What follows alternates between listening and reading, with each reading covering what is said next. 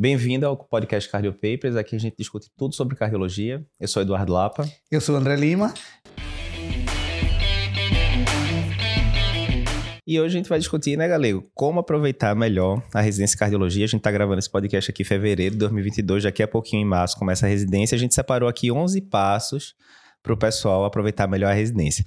Galego, primeiro passo que a gente colocou aqui é porque assim, o pessoal vai pensar logo que a gente vai dar outras dicas, tá? Mas tem a parte de, de puxar a orelha também, né? Então começar logo puxando a orelha, né? Cuidado com suas ações, né? Porque assim, o jeito que você vai se comportar durante a residência vai refletir as propostas que vão surgir depois, né, de emprego e tal. O que é que tu acha em relação a isso? O que é que os residentes fazem de errado, às vezes, aí, logo no começo da residência? Além da residência de cardiologia, isso serve para qualquer tipo de residência, né? Perfeitamente. Qualquer residência, qualquer treinamento que você está fazendo, que você está se é, tá lidando com outras pessoas. A principal dica, isso eu recebi na época que eu fazia estágio concursado aqui no Hospital Getúlio Vargas com um grande amigo, uh, Fábio Granja, como chefe de plantão. E ele falava uma coisa, André, pense que você está sendo avaliado por todo mundo. A gente não precisa ter prova, mas cada pessoa que está aqui, ela vai lhe avaliar. E está sendo avaliado mesmo, né? E, e é avaliação. Isso é uma Isso. avaliação concreta. Isso. Tanto dos staffs quanto dos outros colegas. São avaliações contínuas e é uma avaliação do longo tempo. Uhum. E uma coisa que você tem que ficar atento que aspectos ou impressões negativas, elas marcam muito mais do que impressões positivas. Certamente. Então, se você faz uma impressão, uma atitude negativa, para você tentar neutralizar, você precisaria, vamos lá, uma, uma suposição 90 aqui, ações positivas. 90 ações positivas para neutralizar. É isso aí. Então você tem que estar tá sempre diante da, da concepção de que você está sendo avaliado uhum. e que impressões negativas mar, é, marcam muito mais do que impressões positivas. Então, Perfeito. fique vigilante cada conduta, cada etapa, cada pedacinho de atividade que você está sendo feita ali, aquilo está sendo avaliado e pode ser uhum. um futuro chefe, um futuro colega, e isso vai gerar muita e, uh, indicação e até trabalhos no futuro e concepção. é aquele negócio, né, galera? Tem muita gente que acha que o cara que é melhor tecnicamente vai conseguir as melhores oportunidades. E não é de jeito nenhum. Vez por outra, alguém liga para mim de outro estado para saber de algum residente que passou com a gente, ó, oh, não sei quem, entra lá. E sempre o pessoal pergunta: ó, oh, a pessoa é tranquila de trabalhar, a pessoa é ponta firme, chega no horário, vai render o plantão direitinho, não falta plantão, não falta, né? Então, muitas vezes é melhor uma pessoa de conhecimento normal, mas que tem um relacionamento interpessoal tranquilo, nunca faltou ali nenhum compromisso e tal, do que alguém que é muito acima da média, mas ah, chega meia hora atrasado, deixou de render um plantão ali num dia crítico, não sei o quê, não é verdade? E o resultado é a somatória, então você tem que ter, tem que ter capacidade técnica, tem que ter inteligência emocional Isso. e saber lidar com pessoas. E quando você tem esse aglomerado de skills, de características, uhum. você vai fazer com que é, você consiga melhores oportunidades, melhores condições de trabalho. Então, faz parte. Então, o importante é cuidado com suas ações, não é isso? É, e só terminando, tem uma frase de ou é Warren Buffett ou Charlie Munger, que eu sempre cito aqui nos podcasts, que é muito boa, que às vezes você demora 20 anos para conquistar confiança e você perde em cinco minutos, né? Então, a confiança é, que as pessoas têm em você talvez seja o maior asset que você tem do ponto de vista, né? O maior ativo que você tem do ponto de vista profissional, porque, assim, medicina é confiança. Se você está referenciando um paciente seu para outro especialista, é porque você confia, obviamente, na opinião dele, né? Então, às vezes é isso. Você está fazendo tudo certinho na residência e, de repente, você trata mal um paciente na frente, né? De alguém ou, enfim, trata mal um funcionário do hospital e aí, ó, peraí, talvez a pessoa não seja quem eu estava esperando, talvez não seja uma pessoa boa para trabalhar na minha equipe, por exemplo, né? Isso não quer dizer que você tem que ser 100%, porque Lógico. a gente, nós somos humanos, a gente sabe, sim, a gente sim. consegue, a gente tem que errar, mas você tem que ter um saldo bancário. Vigilância. Então, o seu isso. saldo, o seu saldo de confiança tem que estar sempre positivo, você tem que ter várias ações positivas, para caso você tiver algum deslize, você consiga aí neutralizar. Então, essa é, é, é uma grande dica que, mais uma vez, Uh, eu agradeço muito a essas, esses mentores que a gente tem na vida, né? Perfeito. Segunda dica, galera, então, para aproveitar melhor a residência cardiologia. E esse daqui é um, um mote clássico da gente, né? Que a gente tirou do estoicismo aí. Foque no que tem controle. Né? Então, assim, a gente vê muitas vezes. Primeiro, a gente vai falar depois, não existe residência perfeita e tal. Mas tem muita gente que fala: ah, no meu hospital não tem CAT final de semana, no meu hospital não tem ressonância, no meu hospital o preceptor do ambulatório X não é tão bom, né? E a pessoa fica falando só nas coisas que não estão no controle dela. Ela vai fazer aparecer uma ressonância no hospital? Não vai. Ela vai trocar o preceptor do ambulatório de, de, de sei lá, miocárdio, insuficiência cardíaca, o que é que seja, que já está lá há 20 anos, dificilmente, né? E, ao mesmo tempo, as coisas que ela poderia estar tá fazendo, você fala, tá bom, sabe, não, tá reclamando tanto aí, mas e aquela, o seminário que eu pedi para fazer, não fez. E aquele último diretriz que saiu mês passado que a gente combinou de discutir, ah, não li ainda, né? Ou seja, é muito bom ir reclamando dos outros, mas o que está no controle da pessoa vai passando ali ao largo, né? Isso é uma das coisas que quem acompanha, quem roda com a gente na, na residência, a, a gente comenta muito. Porque a, a necessidade de reclamar, a necessidade de, do gramado do outro ser sempre mais verde, isso perde, isso tira muito foco. Uhum. E aquilo que a gente tem controle, a gente perde a capacidade de alterar e fica lidando, se preocupando. E, e a gente tem que entender que a gente tem um, mais uma vez, um banco, uma carga de energia. E se a gente consegue, e a gente começa a gastar a nossa energia em coisas que a gente não tem controle, uhum. com o passar do tempo você entra em burnout, você entra em estresse, você começa a entrar. E a gente é especialista em burnout, ah, né, galera? A gente já fez várias vezes, né? Toda vez que você entra intenso em muita coisa, você uhum. termina desequilibrando a, a, a, os seus pilares da vida. Uhum. Então é importante que, se a gente tem capacidade limitada, então foque no que você tem controle. Isso vai tirar muito estresse, vai tirar muita uh, das dos nossos uh, das nossas necessidades de reclamar. E outra coisa uhum. que eu uhum. falo muito, foque na solução. Isso. Se você acha um problema, não é só reclamar, faça parte dele, tente focar na solução. Uhum. Tente chegar lá e dizer, ó, oh, o problema é esse, mas como é que a gente pode resolver? Porque senão você vai ser basicamente uma, um porta-voz de reclamação, né? Com certeza. E o, uma das coisas que você pode fazer, tem uma dica muito boa que eu acho, Você tá com alguma preocupação lá. Tudo bem, porque aí alguém pode dizer do outro lado, ah, mas se eu ficar só pensando nas coisas que eu tenho controle, tem coisas que estão erradas no meu hospital, que se todo mundo se juntar, se perturbasse ali, poderia conseguir mudar. E aí eu fico aqui só pensando no que eu tenho controle e a coisa não vai melhorar nunca. Esse é um argumento interessante. E aí, por exemplo, né, eu me lembro que na, quando a gente fez esse card já tinha descanso pós-plantão. E isso tinha mudado em anos recentes, porque antes não tinha aquela confusão toda. É, não, tal, né? Existia na Mais residência. existia a, a história da, da, da residência tá mudando para ter pós-plantão. Isso, mas, no, mas a gente não chegava a ter, no não. pós da, da UTI, a gente já tinha ali e tal. Então, o que acontece? A pessoa pergunta, isso é útil? Eu tá me preocupando com isso, é útil? Não, é útil. Se eu juntar aqui todo mundo tal, pode ser que... Agora, se você, ah, não tem ressonância no meu hospital, vou reclamar, bicho, não vai aparecer a máquina de ressonância em seis meses no seu hospital, porque tem que ter licitação e tal. Então, foque e veja o lado bom, né, galego, das coisas. Porque assim, todo serviço vai ter seu lado bom. E aí, às vezes, você está reclamando que, sei lá, a emergência no meu hospital não é boa. E aí você tem um preceptor excepcional, sei lá, da válvula tal, e você não tá explorando o cara como devia. Você vai lembrar que a gente pegava lá no Incom mesmo, tinha Breno, né? É, Breno Falcão, que é hemodinamicista lá de Abraço, Breno, lá de Fortaleza hoje em dia. E Breno era preceptor da UCO na, na época, né? Que a gente tava rodando lá. Coitado de Breno, a gente pegava Breno, ficava duas, três horas discutindo o caso. Muitas vezes tinha nada a ver com o caso da UCO. Era aquele negócio, a gente já tinha discutido os casos da UCO e falava, não, Breno, mas paciente que eu vi mês passado no plantão tal, e ele com né, toda a boa vontade do mundo discutia e trazia CAT pra gente, de outros serviços pra gente ver e tal. Então você pegou uma pessoa que você acha que é orientada, que a pessoa tem de ensinar, vai sugando tudo que a pessoa tem para dar, porque para a pessoa que gosta de ensinar, é a melhor coisa do mundo, você pegar alguém interessado, né?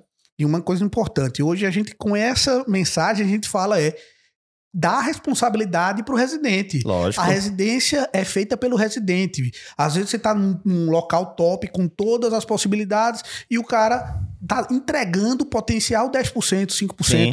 Às vezes você está em outro local com recursos muito menores Isso. e o residente está ali entregando 80%, 90% do que ele pode dar. Uhum. Então, a gente como preceptor, e hoje eu vejo isso, é que quem faz o preceptor também é o residente. A Sim. partir do momento que você está numa turma que é interessada, que vai perguntar, que vai trazer, que vai puxar conhecimento, ele vai entregar mais. Perfeito.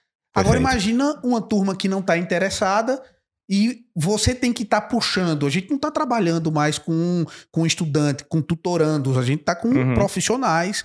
Muitas vezes na residência, você. Muitas vezes não, na totalidade, você já é médico. Então, o papel que você que a gente traz aqui é pegue essa responsabilidade e assuma que você também tem que ter dever. Eu acho que dois pontos aqui bem importantes são. Um que eu sempre falo: o principal gargalo não é a residência, é o residente. Então, quando você vê uma pessoa que saiu mal formada no serviço, geralmente Foi ele que não deu gás, porque sinceramente, né? E óbvio que a gente tem residências maiores, melhores e piores, isso aí não tem a menor dúvida. Mas vamos pegar o exemplo de cardiologia. Você está no hospital que tem ecocardiograma, que tem CAT, que tem cirurgia cardíaca, tem uma emergência, amigo, você consegue aprender 90% das coisas que são relevantes de cardiologia. Ah, mas o preceptor não é tão bom. Sim, então lá os livros, está lá o paciente. Lá, a gente vai falar depois. O paciente é o principal, o professor. Então você está estudando seus casos, etc. Também você não precisa que todo mundo pegue na sua mão ali toda hora, 100% preceptorado, porque isso aí não vai ter em lugar nenhum, assim, a preceptoria ultra top 100% do tempo, né? Então, a maioria dos casos que eu vi, eu não lembro de nenhuma pessoa que eu vi entrando na residência, qualquer que fosse, com sangue nos olhos, e saísse mal formada. Tudo bem, ela poderia ter saído melhor formada se estivesse num, num, ambiente top e tal. Mas mal formada, não lembro de ter visto isso. A pessoa que estava com sangue nos olhos mesmo. Então a gente não pode cair na cilada mental que é geralmente a gente menospreza os nossos defeitos e uhum. supervaloriza as nossas virtudes. Então você está lá na residência, está dando 10% e aí supervaloriza lá o problema da, da, de, da não ter, de não ter ressonância, uhum. de não ter um marcador, um painel viral, de de não ter um marcador de é, reumatológico, enfim.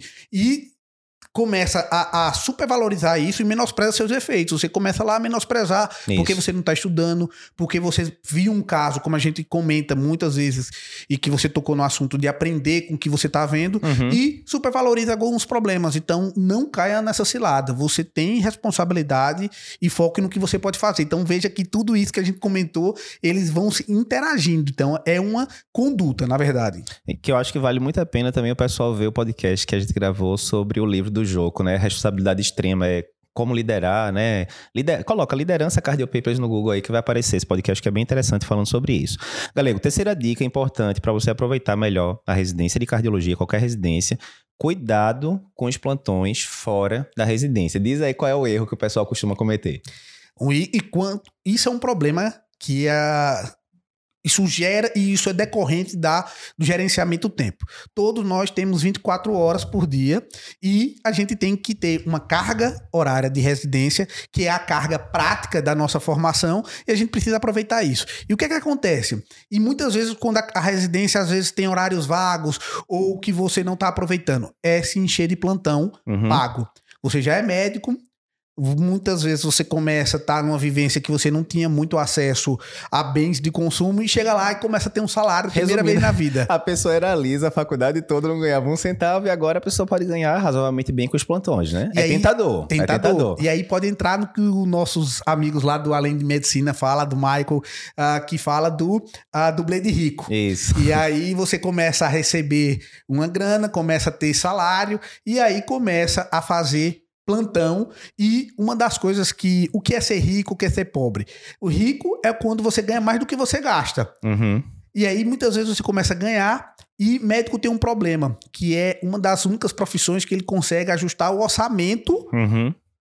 para o seu estilo de vida. As pessoas normais, de forma geral, ela tem um orçamento e uhum. ajustam o estilo de vida para caber naquele orçamento. Até porque, dependendo do emprego, a pessoa não consegue fazer, né? Uma, uma hora extra ali, né? Exato. Infinito, enfim, né? E no médico. Medicina você consegue não. enfiar 400 plantões ali, 400 aí, exagero, mas 300 plantões no mês, né? É isso que eu tô falando. Aí você pega lá, começa a ajustar seu orçamento ao estilo de vida que você quer. Aí você começa a fazer, aumentar seu estilo de vida e para sustentar esse estilo de vida começa a gastar mais dinheiro. E aí daqui a pouco ele quer ter uma BMW, mas a BMW ele vai ter que financiar. E quando ele aí depois ele financia, logo no começo da residência, um apartamento apartamento próprio, e aí daqui a pouco o que acontece? Ele tem vários bens, mas que nenhum bem é dele, tudo é do banco porque está financiado. Uhum. E para fazer isso, o que é que ele faz? E para poder pagar as mensalidades, plantão.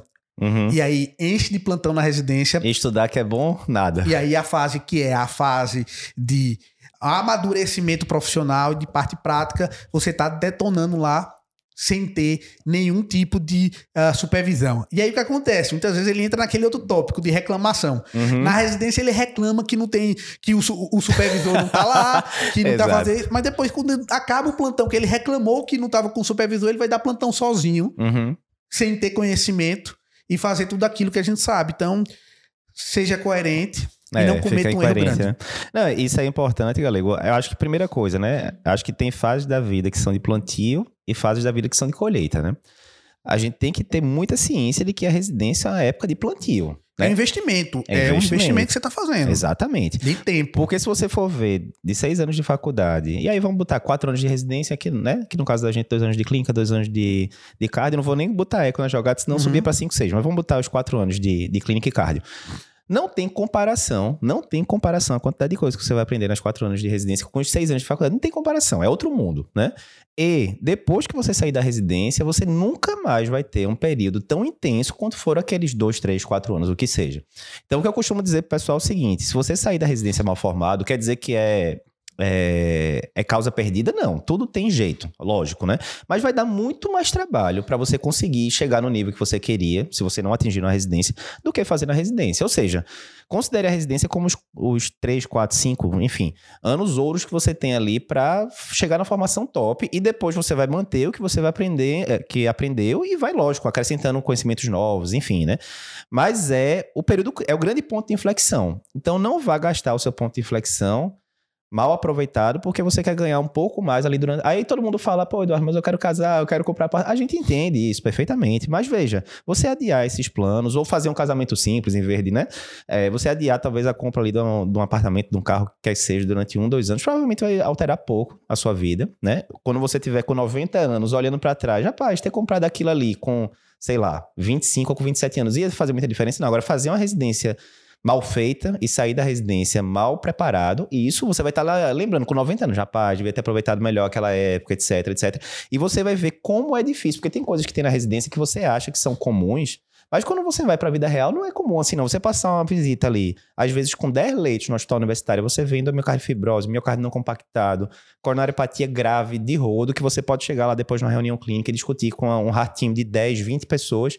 Quando você vai para a vida real, papai, não tem isso, não. Você vem naqueles casos mais simples, tá? Quando chega um caso complicado, você fica ali meio que quase que pedindo favor para discutir com os outros, né? É outro mundo, né? É outro Mas mundo. Aí eu entro numa, numa situação, mesmo que você não esteja no hospital universitário, que você não esteja na residência, mas esteja num treinamento, num Perfeito, estágio, perfeito. isso também é válido. O Perfeito. importante é que você foque na, no que é necessário naquele momento.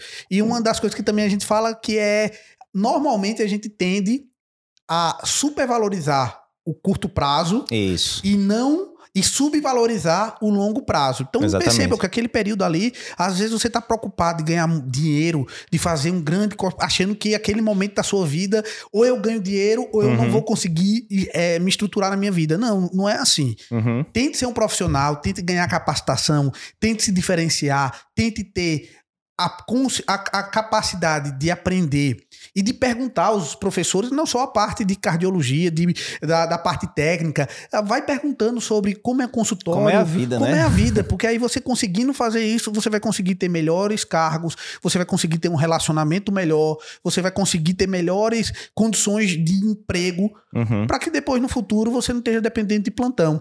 E assim, nesse período também a gente pode ter condições de turbinar esse conhecimento. Tem várias formas hoje em dia. Uhum. Na nosso, no nosso tempo, que não faz tanto tempo assim, e também faz ao mesmo tempo, ah, é a questão de como você se atualizar. E a gente entra no segundo tópico, que é eu preciso saber de miocárdio não compactado, de detalhes de forma prioritária. Como é isso, Lapa? Como é que você enxerga essa capacidade de, super especialização, de você ficar pensando em, em- em- em doenças genéticas enquanto você não aprendeu ainda nem tratar uma insuficiência cardíaca, tratar um infarto agudo? Como é, como é que você encara isso? É, o que eu falo sempre, a gente vê muito isso, né, Galego? A- chega o residente e fala: Não, é, teve o Congresso Europeu semana passada, você viu tal, tal, tal, tal trabalho. E, obviamente, no nosso caso, especificamente, ele sabe que a gente viu porque a gente cobriu no Cardio Papers e tal. Mas era muito comum, quando a gente não cobria, muitos anos atrás, a pessoa fala: Ah, aquele trabalho. é-" Você via que às vezes ele queria saber o detalhe daquele trabalho, da nova droga de miocardiopatia hipertrófica que tinha saído. Mas quando você ia ver, ele não sabia nem o tratamento normal da miocardiopatia hipertrófica, né? Ou a última droga que saiu para infarto e não sabia nem o protocolo básico. Então, o que a gente sempre fala é o seguinte: aprenda o básico antes de ir para o avançado. Então, eu vejo muitas vezes o pessoal, é, os residentes na, na residência cardio, lida muito com medicina baseada em evidência, interpretação de artigo, aquela coisa toda. Tanto é que a gente tem Remo aí fazendo o clube de revista. E aí o pessoal fica naquele negócio: olha, a minha residência de cardio eu não tô gostando porque não tem clube de revista. Tá bom. Você sabe interpretar um artigo? Não, não sei nada de artigo. Olha, antes de ter um clube de revista colocando em prática como é que você vai interpretar um artigo, você teria que saber o basicão, né? De como interpretar um artigo. Ah, Eduardo, eu não sei nada. Como é que eu consigo aprender? Pronto, se a sua residência não tem um, um clube de revista, por enquanto, foca no você ter controle. O que é que você tem controle? Vê lá o clube de revista do Dr. Remo, que ele vai dar as dicas básicas enquanto está discutindo o artigo, né? Uma pessoa que fez pós-doutorado em Harvard, não sei o que tal, ou seja, não é qualquer pessoa. É, discutindo com você.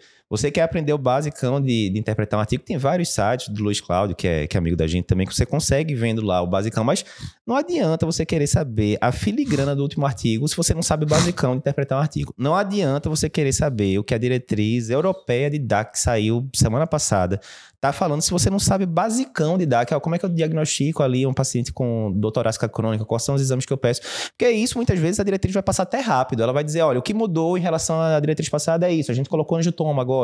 Mas tá, mas como é que eu faço? Eu tô com um dor torácica no, no pronto-socorro, ou no ambulatório, que seja. Eu vou pedir teste ergométrico e aí tem as diferenças. Você vai para a Europa, eles não pedem teste ergométrico na Europa. Você vai chegar aqui, vai querer usar o esquema da Europa aqui. Não, calma, pô. Pergunta ali para o seu chefe, olha, por onde é que eu estudo? Investigação básica, doutorasca. Aí fala, olha, lê por ali e tal. No caso da gente mesmo, se perguntasse pra gente, eu ia falar, olha, lê o capítulo Cardiopapers, que é um capítulo, sei lá, 10 páginas, muito menor do que uma diretriz gigante, tá? e vai estar tá lá tudo direitinho, olha, peça teste ergométrico nisso, nisso, nisso, evite nisso, nisso, naquilo. Então, domine o feijão. Isso é pra vida como um todo, né, galego? A vida como um todo. A gente, a gente tá fazendo jiu-jitsu agora também. O pessoal às vezes quer pegar um golpe totalmente estroboscópico. Rapaz, você sabe o básicozão. Ah, não, não sei. Bicho, aprenda o básico. Você vai tá ensinando as meninas a andar de patins, andar de bicicleta. Olha, você sabe o básico, sabe frear, sabe. Não, então não vai aprender mais nada além disso. Aprenda o básico, depois a gente vai deixando mais complexo. Então eu vejo muito afobamento dos residentes de cardio, especificamente em relação a isso. Não, eu quero saber eco. Eu quero é, olhar ali a imagem do. Tá bom, tu sabe eletro já. Não, sei alguma coisa com eletro. Tá bom, vamos ver. Lá o desse eletro aqui pra mim, aí não sai nada, né? Assim, só sai o basicão. Não, eu acho que tá normal. Não, mas tá por quê? O ritmo sinusal, a frequência cardíaca. Aí a pessoa não domina. Rapaz, tu quer aprender eco agora. E tu não sabe nem o básico de eletro ainda. Calma, não tô dizendo que é. Eu acho que provavelmente eu devo ter feito isso também, esse afobamento e tal. Mas aí vem a, o papel do mentor, né? O chefe, é aquela história que a gente tá dizendo, ele não vai ensinar só a coisa técnica, né? Olha, um eletro tá normal por causa disso, disso e sai fora. Não, olha, calma, eu tô vendo aqui que você tá com dificuldade de aprender eletro. Vamos aqui. Ah, mas pronto, na minha residência de cardio não tem uma formação de eletro. A maioria não tem. Pô, entra, a gente tem mais de 100 vídeos de eletro no Cardio Papers. A gente tem é, vários e-books gratuitos tal. Tem um curso do Cardio Papers de eletro. Então, mais uma vez, foca no que você não tem controle. Não tem. Eh, a sua residência tem 20 anos que existe. Nunca fizeram a formação de elétron. É possível que você perturbe muito o chefe, o chefe faça? É possível. Tenta isso, mas não deu certo isso, você vai ficar sem aprender elétrico disso? Não, aí você vai se virar sozinho, porque tem vários métodos para você fazer isso. Então, vai aprender eco, tem que saber eletro, raio-x, exame físico antes. Vai ler o artigo que saiu semana passada, você tem que saber como é que interpreta um artigo, tem que saber os artigos básicos da carne e tal. Então, domina o básico, domina o feijão com arroz e depois vai pro mais avançado. E uma coisa importante é que eu sou totalmente a favor, tanto que eu prefiro, eu sou muito assistencial, eu gosto de ver essa parte realmente prática do que traz, muitas vezes essas diretrizes, ela já traz um compilado, é importante Isso. você interpretar um trabalho, é importante você saber interpretar, uhum. mas muitas vezes é, eu noto que existe uma trava, porque a, a pessoa acha que ele tem que ser um pesquisador para interpretar um trabalho, Exato. e não precisa, a gente Exato. vai ver nas aulas de remo, lá no nosso clube de revista, que uma coisa é você interpretar interpretar um trabalho. Outra coisa é você entender e fazer e ser o pesquisador daquele trabalho. Qual é o teste que eu vou utilizar? Como é que eu vou interpretar? Como é que eu, qual, qual, qual é o programa que eu vou utilizar para fazer esse cálculo? Não sem precisa. Dúvida, sem dúvida. Você precisa saber o que é aquelas, o que aquelas informações vão trazer e você vai a, adotar para interpretar. Mas Outra... isso é um negócio, galera, que muitas vezes aí é o viés do centro universitário, né? A gente fez residência na Escola Paulista de Clínica de no Incol de Cardio. E muitas vezes, quando você está nesses grandes centros, né, que estão lá entre os maiores centros do país, você vê todos os chefes fazendo o tripé da medicina, né? Assistência, ensino e pesquisa. E muitas vezes você fica com essa visão de que, olha, se eu sou médico, eu tenho que estar envolvido em mega trials e não sei o quê. E não, a realidade não é essa. Se você quiser, dá para você fazer sim, mas, por exemplo, cada vez mais GIM está envolvido com pesquisa, uhum. né? Até mais do que assistência muitas vezes tal. O que a gente vai vendo é que a pessoa vai se direcionando para um desses três, né, do tripé, é, mantendo um ou dois dos outros tal, mas ele vai se especializando cada, cada vez mais para conseguir fazer bem feito. Porque para a pessoa fazer pesquisa clínica de alto nível, a pessoa dificilmente vai estar tá conseguindo estar tá com um ambulatório, um consultório lotado, ensinando no hospital universitário e, além do mais, dando aula em tudo que é canto. É difícil, porque, mais uma vez, o dia só tem 24 horas. Se ele está fazendo isso tudo, Possivelmente tá faltando tempo com a família, né? Aquela velha a velha, o, o negócio do garçom segurando a, a bandeja, né? Tá desequilibrando em algum lugar. Então, definitivamente é a minoria da minoria das pessoas, é, dos profissionais médicos, que vai fazer pesquisa clínica de alto nível. E se você não quer fazer, não tem problema. Agora você vai ter que saber interpretar um artigo. Porque senão fica aquela história do analfabetismo funcional. A gente sabe que a maioria das pessoas que saem, infelizmente, hoje em dia do, do ensino médio, é, são classificados, de acordo com alguns estudos, como analfabetos funcionais. Eles leem, mas eles não sabem interpretar. Então, o que acontece muito em medicina hoje em dia é isso. Lógico, você dá para qualquer médico um artigo, ele vai saber dizer, olha, isso aqui é abstract, interpreta o artigo. Aí a pessoa trava, assim, o basicão a gente tá dizendo, ó, esse artigo aqui dá para confiar ou não dá. O basicão, não tô dizendo em, em filigrana de randomização, nada disso não. Ou seja, em termos de leitura de artigo, a pessoa é analfabeta, funciona em relação àquilo. E é complicado, porque do, pensa, na hora que você é analfabeto, mundo geral, né? Você depende de outras pessoas para lhe passar as informações. Não é isso? Você tá uhum. lendo lá um texto, você não entendeu. Aí você tem que ver um repórter interpretando, né, a, a matéria para você, digamos. Você não consegue ter uma conclusão própria daquilo porque você tem. Então, com o artigo é a mesma coisa. Você tem que saber porque senão vai chegar o cara da indústria, vai falar alguma coisa para você, você, ah, isso é a verdade. Você não tem, né, critério para dizer se se faz sentido ou não. Então, acho que é perfeito. Tem que aprender, medicina, tem que aprender. Mas cuidado para não colocar o carro na frente dos bois. Saiba as diretrizes, saiba o que o livro texto tem, para depois você ir para a segunda etapa, Perfeito. que é a parte de interpretação. Então saiba o básico e vá seguindo o patamar, mas nunca pare. Agora que você falou do livro texto, eu ainda digo isso. Eu acho que ainda tem essa sequência natural, que é o seguinte: quando você está na, na faculdade, nem a diretriz é tão relevante, não. não. É mais o livro texto. Com certeza. Né? Aí você vai dominar o basicão do livro texto, porque assim, para a faculdade, mais uma vez, não importa a coisa que mudou três meses atrás, importa você entender o contexto geral e tal. Quando você chega na residência, beleza, você tem que dominar as diretrizes. Depois que você dominou as diretrizes, é resolvido, né? Não, porque na hora que você começa a fazer diretriz, né, como é o caso aqui do grupo da gente já, e você vê que dentro da própria diretriz tem um bocado de controvérsia e tal. Então, o especialista mesmo que está lá na, na ponta, ele tem que saber o que a diretriz diz e ele tem que saber se ele concorda ou não com o que a diretriz diz por fundamento. Não é aquela questão, a diretriz diz isso, mas eu não gosto não, vou fazer do meu jeito. Aí, aí é um argumento pouco válido, né? Mas a pessoa pode dizer, olha, a diretriz diz isso, mas os trabalhos trabalhos que eles avaliaram para dizer isso. Na verdade, metodologicamente, não dava para dizer. Então, prefiro fazer isso por causa disso e disso. Né? Como então, seriam nosso... os três níveis de conhecimento. Né? E como diz nosso professor Max, né? Max Greenberg, a, a diretriz ela é uh, um horizonte, ela é um guia, mas ela não é algema. Mas para você desalgemar isso, é você isso. precisa chegar em determinado nível para ter argumentos para poder sair dela. Enquanto Exatamente. você não tem esse, esse, uh, esse repertório, vai seguindo, vai estudando e vai seguindo, segue o patamar e a escadinha. Só a última coisa desse daí, né, galera? Às vezes o pessoal fala, não, a diretriz ela funciona mais para o médico não especialista do que para o especialista. O problema é que todo mundo se acha especialista, né? Tem aquela velha história, né? Como todo mundo tem bom senso. Exatamente. Ninguém diz, ah, eu sou um cara que não Exatamente. segue o bom senso. Mas você já conheceu alguém que diz, não, eu não, eu não tenho um bom senso. Então Aquelas não... pesquisas que falam, você acha que você dirige melhor, igual ou pior do que a média. E 90% do pessoal diz que dirige melhor do que a média. Não, como é que pode? Porque a média deve ser os 50% né? Deve ter 50% abaixo e 50% acima. Enfim, então essa e, é outro viés, né? Da... Isso, isso entra em cardiologia muito quando Demais. você vai em estratificação. Porque tanto, existe tantas calculadoras, tantos estratificadores na cardiologia? Justamente por isso, porque quando vão testar o bom senso do, do, do, do, ser humano, você vê que a capacidade de a gente errar, de uh, subestimar ou supervalorizar é muito grande, né? Galego, outro ponto aqui dos 11 passos para você aproveitar melhor a sua residência é o seguinte: ter aquela consciência de que nenhuma residência é perfeita. A gente já comentou isso, né, em, outro dos pontos, mas isso aqui é importante. Eu sou uma pessoa muito assim, ou eu entro all in em alguma coisa, ou eu não entro. Se eu ficar em cima do muro, ah, não sei se vou, eu termino desistindo.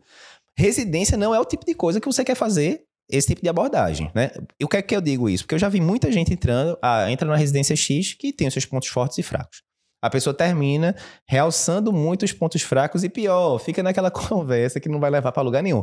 No outro serviço, é assim, assim, assado. No outro serviço tem CAT 24 horas. Aí, digamos, você está no serviço que não. Pela logística, não vai ter como ter CAT 24 horas, tem de segunda a sexta, enfim. E aí a pessoa fica lá no pé do juiz, dos outros chefes, dizendo: olha, no outro serviço é assim, no outro serviço é assado, no outro serviço o plantão é de tal jeito, não sei o que e tal. E é o tipo de. Aí, mais uma vez, a gente volta para aquela pergunta: é útil você fazer isso? Porque tudo bem, você pode estar tá fazendo a crítica construtiva de dizer, ah, aqui nesse serviço, por exemplo, não tem descanso pós-pontão e deveria ter, pela legislação, nem sei se atualmente como é que é, mas pela legislação deveria ser assim, assim, assim. Tudo bem, é útil, porque você está cobrando um direito que é seu. Agora você está no lugar, digamos, o, o, exemplo de novo da ressonância. Ah, não tem ressonância aqui no serviço XYZ tem. Aí eu não vou aprender a ver ressonância e tal.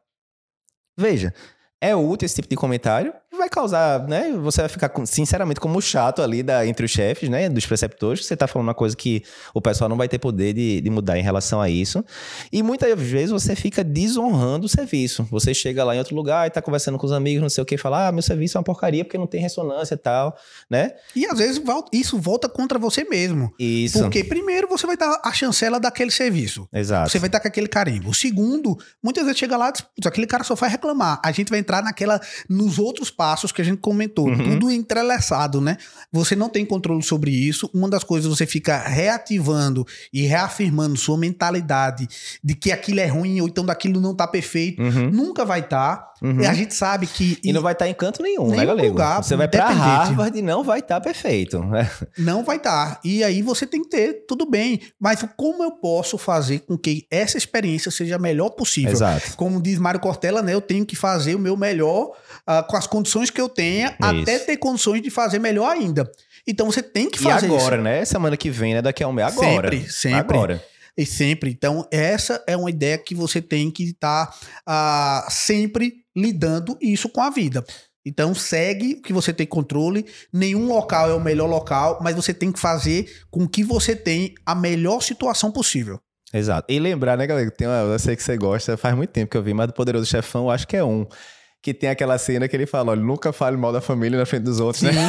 Ah, tá lembrado dessa claro, cena? Claro. Essa cena é clara. É, se não me engano, né, tá é, o filho, né, que eu não, eu não me lembro se é Robert De Niro ou se é Alpatina, discutindo lá na frente do, do Marlon Brando com a gangue lá, não sei o que, e ele, né, ele desmerece o pai lá uma hora, o pai deixa acabar, o pessoal sai e dá um sarrafo lá, né? Então, assim, é aquele negócio, do mesmo jeito que você não vai falar mal da, do seu companheiro, da sua esposa para outras pessoas, não vá falar mal do, do seu serviço em outros locais, né? Você tenta resolver isso internamente, discutindo com os chefes, etc. Ou, se é uma coisa que tá lhe incomodando tanto, saia, né? Você não é obrigado a ficar ali, não. Você tá e achando que é tão ruim assim. do serviço. Exatamente. Vai lá e tente fazer melhor. Exatamente. Dê opiniões, dê aquela história de não só reclamar, vir com solução. Então faz parte, é dinâmico. Tira isso da cabeça. E, mais uma vez, isso aí eu acho que tira um peso das costas, sabe? Porque o pessoal fica, às vezes, fica pensando naquele negócio, né? Ah, ah, se eu tivesse em tal lugar ia ser perfeito. Não vai ser nenhum lugar, nem no Brasil, nem nos Estados Unidos, nenhum lugar vai ser perfeito. Todos vão ter defeitos e assim é a vida, né? Perfeição inexiste. Né? Mas a gente ainda acredita que a residência, o estágio, ainda é uma formação Lógico. que a, a, ainda é uma das situações que traz a melhor formação. É o padrão ouro, né? E o que é importante, como a gente comentou, e tudo isso vai se encaixando como quebra-cabeça. Uhum. A gente viu que o serviço faz parte, mas não é predominante. Uma das situações é a sua atitude com aquele serviço. Uhum. E às vezes você vê que existe que não é o ideal, não é o perfeito, mas é o que a gente tem hoje. No final, você pode prestar uma prova de título de uhum. especialista uhum. pela Sociedade Brasileira de Cardiologia, por exemplo, Isso. e você vai ter a chancela da Sociedade Brasileira de Cardiologia.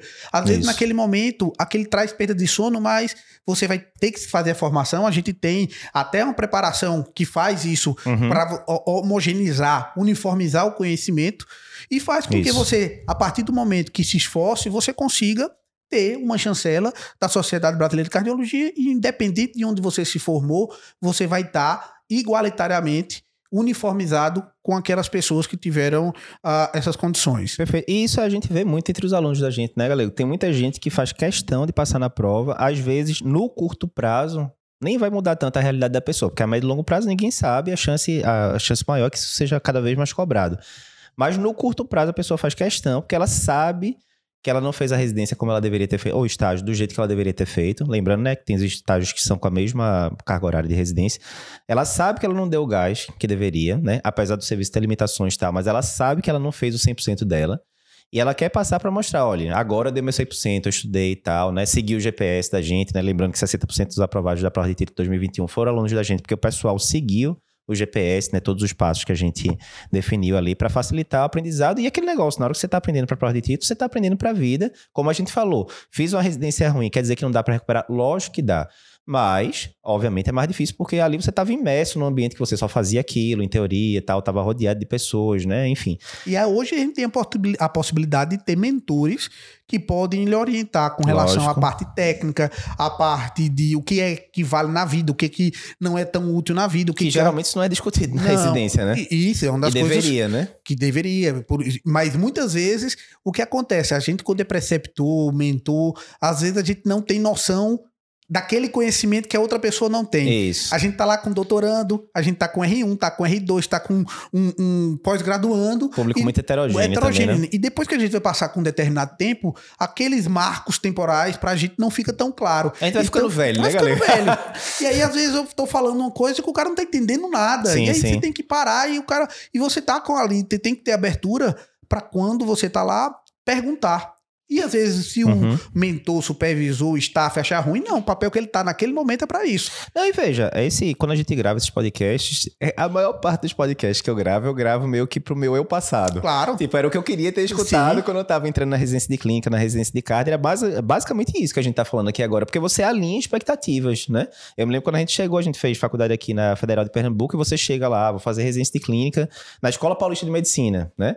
Aquela expectativa, tá? Uma das maiores faculdades do país, vai ser tudo perfeito. E aí você vai descobrindo que a vida acontece. Essas coisas que a gente tá falando aqui, tudinho, né? E aí você tá agora escutando no carro, escutando esse podcast, indo para residência, seis horas da manhã, seis Exatamente. e meia. E aí é a oportunidade. Se liga nessas dicas tenta seguir, porque se a gente tivesse tido isso antes, muito sofrimento teria sido abatido. E tempo. É, e, e, a quantidade de estímulo que a gente tem hoje, e a depender do ambiente que você tá, ou você fica largado demais uhum. e não vai atrás e da sua responsabilidade, ou você tá imerso a uma hiper especialização uhum. e você tá preocupado com uh, determinadas aquisições ou determinadas ferramentas que naquele momento não é importante para você. Uhum, que vai mudar muito pouco, que vai, vai mudar muito esforço, pouco, né? E muito esforço. E às Mas, vezes uma dica de cinco minutos que você escutou ali no podcast, você, opa, agora eu tô mais tranquilo em relação a isso, ou vou tomar conta diferente. Então, é se você tá isso. tá no carro, tá no metrô, tá no ônibus, indo pro hospital, depois deixa um salve aí pra gente, deixa uma curtida aonde você estiver assistindo ou escutando, porque pra gente a gente sempre tá dando uma olhada. Galera, outro passo para você aproveitar melhor a residência de cardiologia e residência de, de, forma geral é saber quem é que vai lhe ensinar mais. Porque você vê. É, eu tinha muito isso, eu ficava indo ali de gaiato na época da faculdade, na visita de Fulano Cicrano, que eu achava um preceptor muito bom tal. Aprendi muito desse jeito. Mas, em última instância, a maioria das coisas que eu lembro, né, que eu aprendi ao longo dessa jornada aí de 15 anos de formado, 20 anos, né, de, de medicina de forma geral, a maioria das situações que eu lembro é eu do lado de um paciente aprendendo tal coisa. Tipo, ali eu fiz, ah, subi o, niprid de forma muito rápida e o paciente caiu a pressão rápida demais, não deveria ter feito aquilo, coisas do tipo, né? Você aprende muito mais com erro do que com acerto. Então, acho que é muito importante você ter essa consciência de quem, quem vai lhe ensinar mais é o, é o paciente, não é o preceptor, não é o staff, não é o R+, tal, né? Então, esse conceito é muito importante. E aí, o que é que você indica aí, galera? O cara tá lá na residência de cardio e chegou o primeiro dia no pronto-socorro, viu um caso de endocardite, que já, já tinha visto previamente tal, mas agora ele tá frente ao caso de endocardite numa residência de cardiologia. O que é que ele deve fazer ali para aproveitar ao máximo aquele caso e não ser só mais um caso que ele vai entrar lá no piloto automático, vai passar pen oxigenta e vamos embora pro próximo e acabou-se? Hoje, inclusive, eu acho que é uma das principais mensagens que a gente pode deixar de aprendizado, né? Você aprender na prática, na hora que você está vendo aquilo ali, aquilo vai se armazenar e aquilo vai criar um link. E você vai ter um conhecimento técnico com várias ancoragens. No uhum. dia que você perceber outra endocardite daquele jeito, você vai lembrar do, do, do, paciente, você vai lembrar como você prescreveu, do antibiótico, do quarto que ele estava lá, de tudo aquilo ali chega uhum. e aquilo vem como uma memória completa, um é cenário que vem para sua cabeça. E não é só o paciente. Quando você aprende numa, num treinamento desse, você aprende com seu amigo, com seu colega, você aprende com um corpo de enfermagem. Quantas vezes ah, eu estava lá e aí um enfermeiro, um técnico muito mais experiente chegava lá e dizia uma dica para mim, ou dizia até com, com relação a dicas de inteligência emocional de lidar com pessoas, ó. Desse tipo, assim, às vezes você achava que isso não faz tanta diferença, para determinada pessoa faz. Uhum. E aí você vai aprendendo. Então, o paciente lhe ensina, o ambiente que você tá, os profissionais que estão com você lhe ensinam. E o principal é, depois que você tá num um, treinamento que tem uma parte prática, utiliza aquele treinamento para solidificar o seu conhecimento técnico. Isso. É a melhor parte. Você, às vezes vai estar na, fazendo a prova, você vai estar lá vendo, você vai ter prova, ou que você vai ter que passar por obstáculos e provações. Uhum. Você vai estar lá numa discussão, num congresso que você for chamado, Uhum. numa ah, avaliação do interconsulta, você vai lá e diz, putz, eu vi esse caso. Tem uma, analogia que eu acho muito boa, galera, que fala assim: teoria e prática é como se fosse você remar, né? Um lado do remo seria a teoria, outro lado seria a prática. Ou seja, se você tá só praticando, é como se você estivesse remando de um lugar, de um lado só. Ou seja, você vai ficar dando voltas. E mesma coisa se você estiver só estudando. Então você tem que ver na prática, olhar a teoria. Ver na prática, olhar a teoria para ir avançando. E é um equilíbrio, né? Equilíbrio. Porque senão você chega quantas vezes eu vi, e às vezes você percebe claramente quando você está diante da tentativa do equilíbrio, você vê às vezes aquele, aquela pessoa que é extremista. Aham. Uma que é só a prática, e você vê que ele tá errando e ele não percebe que ele tá errando, ele acredita que ele tá fazendo certo, até Que porque. é a história, não, a prática leva à perfeição. Isso. Depende. Se você estiver fazendo a prática certa, com feedback, senão você vai fazer errado mil vezes. Se o cara né? não for psicopata, na maioria das vezes ele tá achando que ele tá fazendo certo e, tá, e tá fazendo Exato. mal. E quantas Exato. vezes a gente viu isso? Exato. Porque ele acredita muito só na prática. Exato. Enquanto tem outras pessoas que são aquelas que,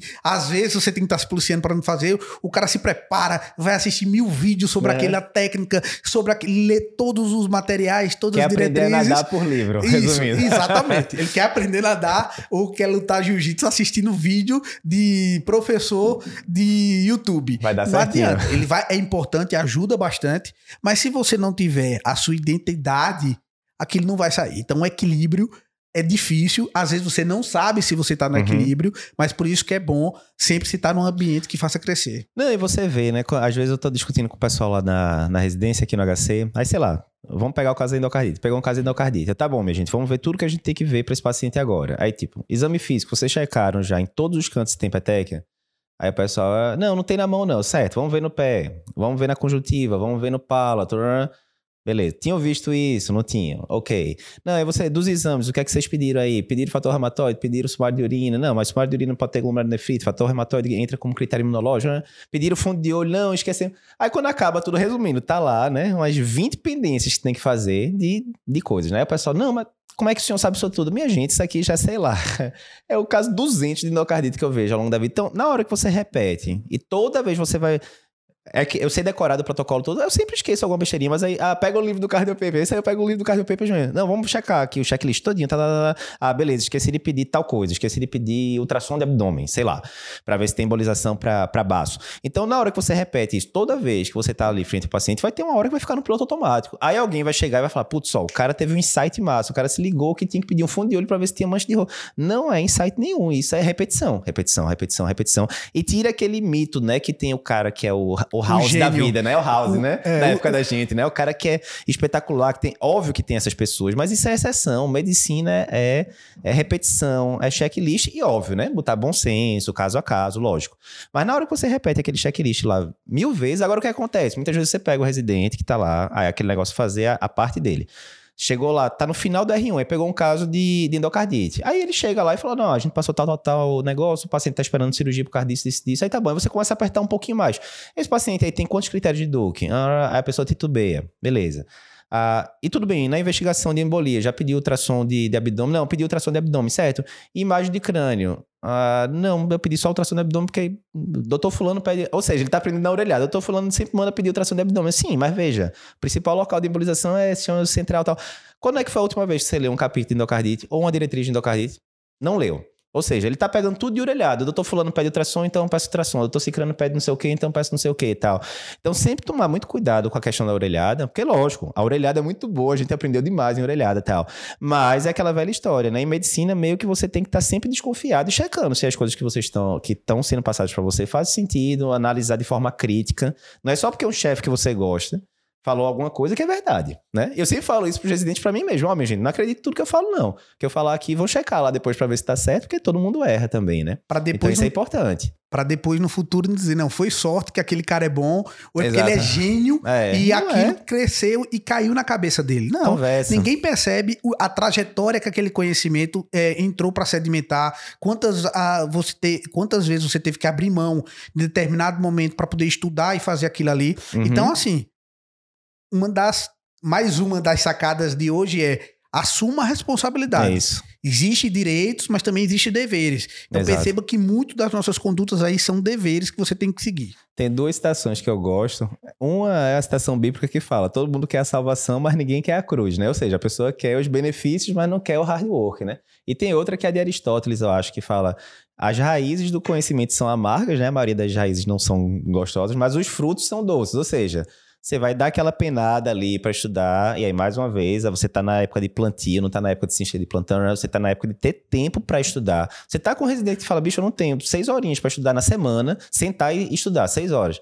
Rapaz, você provavelmente está usando o tempo da forma que não é a ideal. Eu não estou dizendo que isso aconteceu com a gente. É, teve várias horas que eu olhava ali o, o mês todo e falava, rapaz, lascou. Ou eu tô de pós-plantão, ou eu tô de 24 horas. Enfim, batia aquele desespero. Acontece. Mas no mundo ideal, você tem que tentar se programar para ter ali duas, três, quatro, cinco horinhas por semana para conseguir sentar e estudar, porque a residência é para isso também, né? E para ter tempo, a gente tem um podcast, né? Sobre, sobre como gerenciar o tempo, como fazer tudo isso de forma mais prática e que a gente queria, querer poderia ter esse tipo de dica para fazer com que o tempo rendesse mais.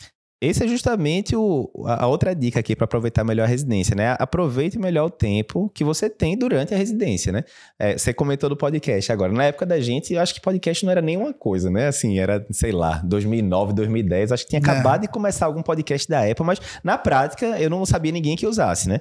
Então era muito difícil você manter atualizado em cardiologia. Mas, pô, hoje em dia mesmo, você pode estar tá indo aí no metrô, no carro para residência e escutando um podcast tipo esse. Em vez de estar tá vendo a abobrinha e tal, você tá lá pegando alguma coisa ou vendo uma diretriz nova que a gente comentou de, de hipertensão, alguma coisa do tipo. Então, use melhor o seu tempo, porque tem tempo que é meio perdido ou que você gasta com coisa que não vai levar para canto nenhum, não vai descansar a sua cabeça. A gente vive dizendo isso, né? Eu tinha muita mania de fazer isso antigamente. Não, eu tô trabalhei o dia inteiro, tô com a cabeça meio acelerada aqui, não tô conseguindo mais pensar direito, vou ver uma série no Netflix. E aí acabava o quê? Acabava os 30 minutos da série, adivinha, a cabeça tá tão embaralhada quanto.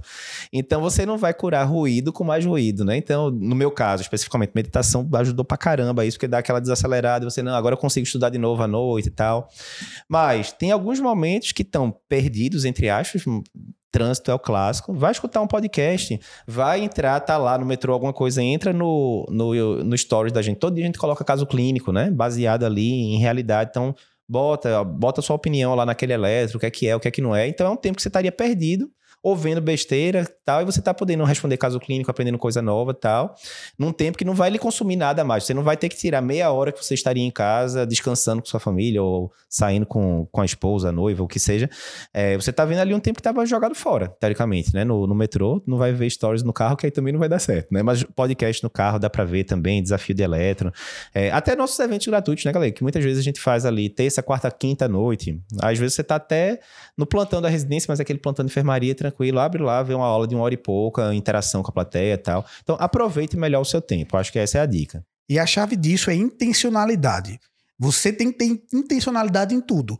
Às vezes você quer, quer passar um tempo assistindo, sei lá, assistindo série, quer passar um tempo TikTok, Vai, mas tem que ter intencionalidade para ser aquele tempo. Não ir no impulso. No modo reativo, no né? No modo reativo. Porque depois você vai entrar na série e você vai fazer tudo para aquilo ali, não na intencionalidade, mas você vai naquela aquele automatismo. Uhum. Da mesma forma, você vai para uma rede social, você tá lá, não é para não é para você se entrar também no estresse da produtividade total e ficar 100% sim, produtivo. Sim. Não.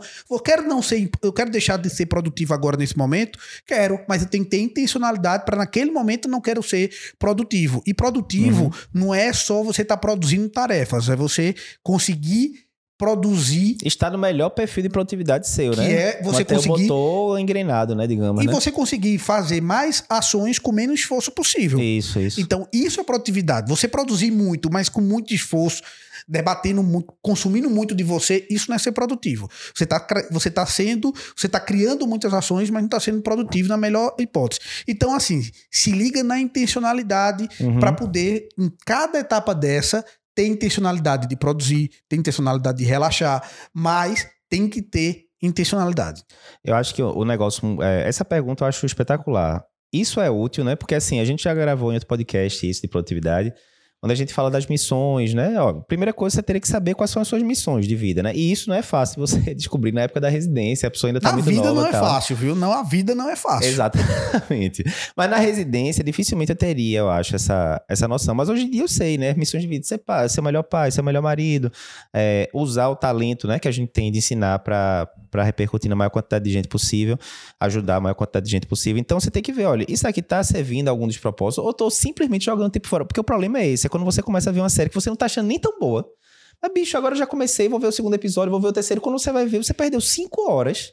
E, sinceramente, esse é um dos motivos que eu não vejo. Eu dificilmente começo uma série nova hoje em dia. Porque a maioria das séries, quando eu termino, eu falo, rapaz, essa série foi mal menos, viu? É difícil aparecer aquela série que você fala. Eu, eu sempre cito Chernobyl. Chernobyl, pra mim, é uma obra de arte. Assim, você acaba, rapaz, o que foi isso que o pessoal fez? Quem não viu ainda, assista. Mas a maioria das séries, a maioria dos filmes que você vai ver, acaba- é, foi mal menos. Aí passaram-se ali duas horas no caso do filme, seis horas no caso de uma série. E você fala, rapaz, podia ter feito coisa bem melhor aqui nessas seis horas. Tá? Ou seja, você jogou o tempo fora. E né? muitas vezes o que acontece, a série ou essas atividades, ela vem para justamente evitar que você pare para pensar. Sim. Porque a partir Mantenha do momento... ocupado, mantenha ocupado, porque aí- porque na hora que eu parar para pensar com essas A atitudes, casa cai, né? eu vou ter que tomar decisão. É. E a partir do momento que eu tenho que tomar decisão... Escolhas é um, um negócio que traz estresse para cada um da gente, sim, né? Sim. Quanto mais escolhas você tem, mais isso pode causar estresse. Então, Sim. às vezes você vai para uma rede social em excesso, vai para um tipo de qualquer excesso extre- extremos, às vezes isso faz com que você não tenha que tomar decisões. Isso. E isso anestesia seu cérebro. Mas importante, na época da residência, isso tem que estar controlado. A gente sabe que nesse período da residência, do treinamento, do estágio, isso vai trazer. Muitas vezes traz desequilíbrios, mas são equilíbrios intencionais em determinado momento para você manter a sua, o seu propósito mais no futuro. Então, se liga. Quem tem mais interesse em se aprofundar nisso, vai lá no nosso podcast sobre produtividade, que a gente discorreu isso aí mais de uma hora sobre isso. Última dica, galera, em relação a essa de aproveite melhor o tempo, foi uma dica que eu escutei essa semana no podcast que é muito bom. É o seguinte: o que não está agendado não vai ser feito. Então, você quer estudar duas, três horinhas por semana? A gente explica lá no podcast Produtividade que você tem que ter uma agenda semanal, direitinho, ó. se- Segunda de manhã eu vou estar fazendo isso. E, obviamente, quando você está na residência é mais fácil, porque de segunda a sexta, manhã e tarde, manhã e tarde vai estar tudo ocupado pela residência. Mas tem os plantões, tem as outras coisas. Então, ah, eu quero estudar diretriz X. Coloque lá na sua agenda semanal. Ah, beleza, sexta-feira acaba mais cedo, então das quatro às seis, aí, coragem. Sexta-feira à tarde ler a diretriz é, é pros fortes. Mas das quatro às seis eu vou ler a diretriz X. Se não tiver na sua agenda, você provavelmente não vai fazer. E isso, quando eu escutei essa citação no podcast, na mesma hora eu me relacionei, porque eu tenho lá meu quadro branco grandão que eu vou botando. Se eu não colocar, se não tiver no meu quadro branco, dificilmente eu vou fazer. Então, assim, é isso. Você quer fazer, agende, porque vai virar uma prioridade e você vai de fato separar um horário para aquilo. Isso né? gera um compromisso, né? Exatamente. E uma das coisas que também eu gosto de dar dica pra vocês, e que isso é um aprendizado da vida e é um aprendizado constante que a gente vai aprendendo, é o poder de dizer não. Pra você conseguir tempo, você tem que dizer não. E Joel J, ele fala uma coisa que eu fiquei, putz, é tão óbvio, mas que é difícil você praticar. Tudo é não, a não ser o sim óbvio. Perfeito. Porque é isso, ah, ah vou ver, é, ah, vamos lá para determinado lugar, ah, não, talvez eu vá. Não, se é talvez, é não. Tudo que não for um Isso. sim óbvio é não. E isso vai fazer com que. Isso eu tinha muita dificuldade. Às vezes era troca de plantão, eu ficava com medo de dizer não, ou era determinada solicitação para fazer determinado trabalho, ou determinada situação, e eu ficava sem querer dizer não Uhum. um convite para um emprego. Chegou um ponto que eu tinha cinco empregos em cinco hospitais, com distâncias que eu percorria 100 km por dia. Então, se liga, pessoal. Tudo é não, a não ser o sim óbvio. Isso vai lhe gerar um tempo enorme. E você fica com medo, né, galera? Que geralmente, se você disser não, a pessoa vai dizer, mas por que não? Meu, fica tranquilo, ninguém vai pegar seu celular e vai abrir sua agenda para ver se você tá ocupado e tal. Aí é aquele princípio que a gente sempre fala, né, galego? Nunca minta. Então, é muito melhor você dizer não e ponto final do que você começar a fazer aquelas mentiras brancas sociais, né? Não, sexta-noite eu já tenho outra festa aqui marcada, então não vou poder ir aqui pra reunião de não sei o que, não sei o que. Mentira, homem, tu não tem festa nenhuma marcada. Diga simplesmente não, não, não estou disponível esse horário. Acabou, ninguém vai ficar ali enchendo o saco, dizer, não, mas tu vai fazer o quê, não sei o que e tal. As pessoas não são sem noção, de forma geral, né? Então, é isso. Acho que essa é uma boa dica. A Tim Ferriss tem, ele fala o hell yeah ou no, né? Ou você fala sim, com certeza eu quero entrar nisso, ou é não e pronto. Porque na hora que vir uma coisa boa, se você ficar se amontoando com o cacareco, você não consegue encaixar a coisa boa na hora que aparecer, né? Então isso aí é uma boa dica também. Galego, próxima dica aqui para aproveitar melhor a residência é ter um programa de estudos durante a residência. Isso aqui parece ser uma coisa meio básica, né? Mas como a gente já é, comentou, não adianta você só praticar, você tem que alinhar prática e teoria, né?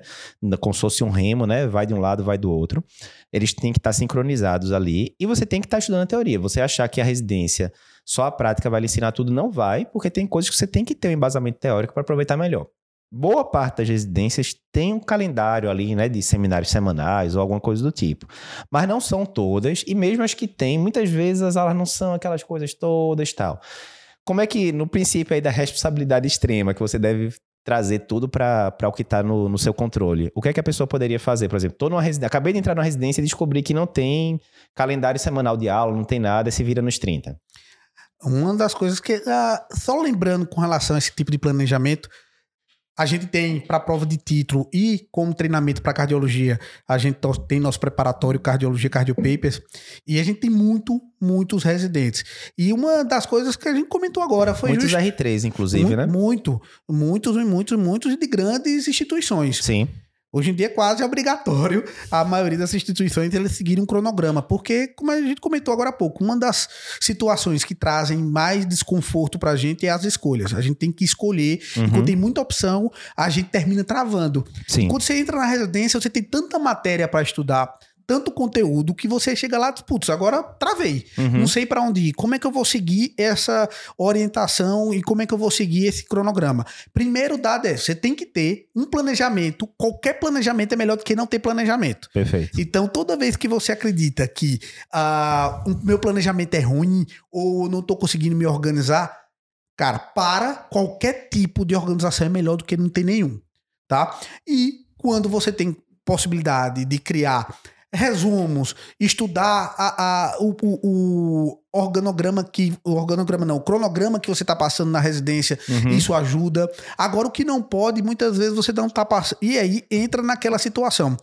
Aprenda com o paciente, aprenda com a situação prática. Às vezes você está rodando na, no miocárdio, na essência cardíaca, uhum. na, no, na, na, emergência, e está tentando estudar uma situação aprofundada que não tem sentido uhum. você estar tá estudando naquele momento. A prioridade é vai no básico, vai na prática, depois você vai seguindo um cronograma. Uhum. Se você fosse agora dar uma dica para você, Lapa, de organização de estudos, como é que você faria? Galego, ó, primeiro, eu acho que é importante ao longo do primeiro ano a pessoa ver todos os temas da cardiologia. Porque às vezes a pessoa fala, sei lá, vou rodar em válvula no R2 só. Mas, pô, todo plantão que você tiver vai chegar paciente valvopata descompensado, né?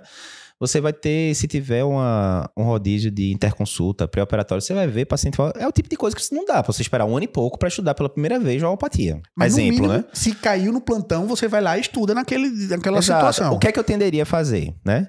Que eu não consegui fazer na minha época por falta de organização mesmo, mas estou mais velho hoje em dia, então já penso. Então, eu tenderia a colocar ali, é, de duas uma, ou você vai rodar, sei lá, massa hipertensão, Digamos, vou focar em hipertensão, então, naquele o rodízio específico. É um caminho.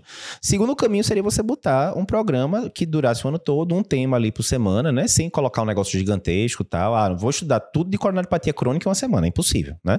Mas, sei lá, divide ali em duas, três semanas e vai acompanhando para ao final do R1 você ter visto tudo, né? R1 de cardio, você ter visto tudo, assim. Você não pode ser um mega especialista ainda, você já tem uma visão geral de tudo ali direitinho. Que eu acho meio estranho quando o cara chega no final do R1 e fala, ah, eu ainda não rodei em arritmia, essa parte aí eu não domino, não como assim? Por final do R1 de card, você não sabe ainda as arritmias principais, né? Tudo bem, você pode não saber é, quais são os critérios de TV catecolaminérgica, que mesmo no, no, no estágio de arritmia você vai ver um caso ou outro perdido só, né? Mas eu acho que é interessante você ter esse cronograma assim. Se a sua residência tem o cronograma dela, show, siga o, o cronograma da residência. Ah, o cronograma da, da residência tinha algumas coisas que me incomodavam, assim. Eu vejo em algumas residências aquele negócio. Quem dá o, o, o seminário são os próprios residentes.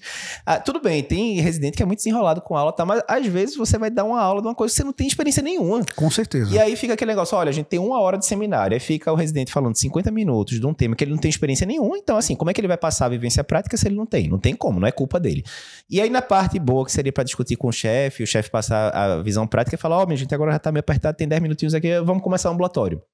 Não me parece ser a, a forma ideal. Ah, é a única que eu tenho. Vai nela mas não me parece ser a forma ideal. Então, assim, é, tem várias formas. Digamos, você está numa residência que não tem programação, ou tem, mas na prática não tem, né? Falta uma aula ali, não sei o que, não sei o que. Você pode fazer uma programação básica pegando ali os temas todos e vai no Cardio Papers, ó, quero estudar hipertensão agora. Bota lá, Cardio Papers no, no, no YouTube. O que é que tem de hipertensão aí do pessoal? Ah, tem uma aula de uma hora de hipertensão secundária que eu fiz com Patrícia, show, vamos ver. Tem uma aula que eu fiz contigo uhum. ano passado, a nova diretriz de 2020 de hipertensão, hora e meia de aula. Pronto, vou ver essa aqui também e tal. Então, vai pelo Cardio Papers e assim, tem que ser pelo Cardio Papers, não, tem vários, é, vários focos, mas aquele negócio, na hora que você tem é, fonte de imagem, você termina não começando em nada. Você está escutando aqui a gente agora é porque você confia na gente. Então a gente já fez a curadoria para você, mesmo de graça, você vai conseguir muito conteúdo bom, né? Óbvio, vai ter alguns conteúdos que não vai ter tanta coisa, mas hipertensão mesmo tem coisa para caramba, lípides tem coisa para caramba.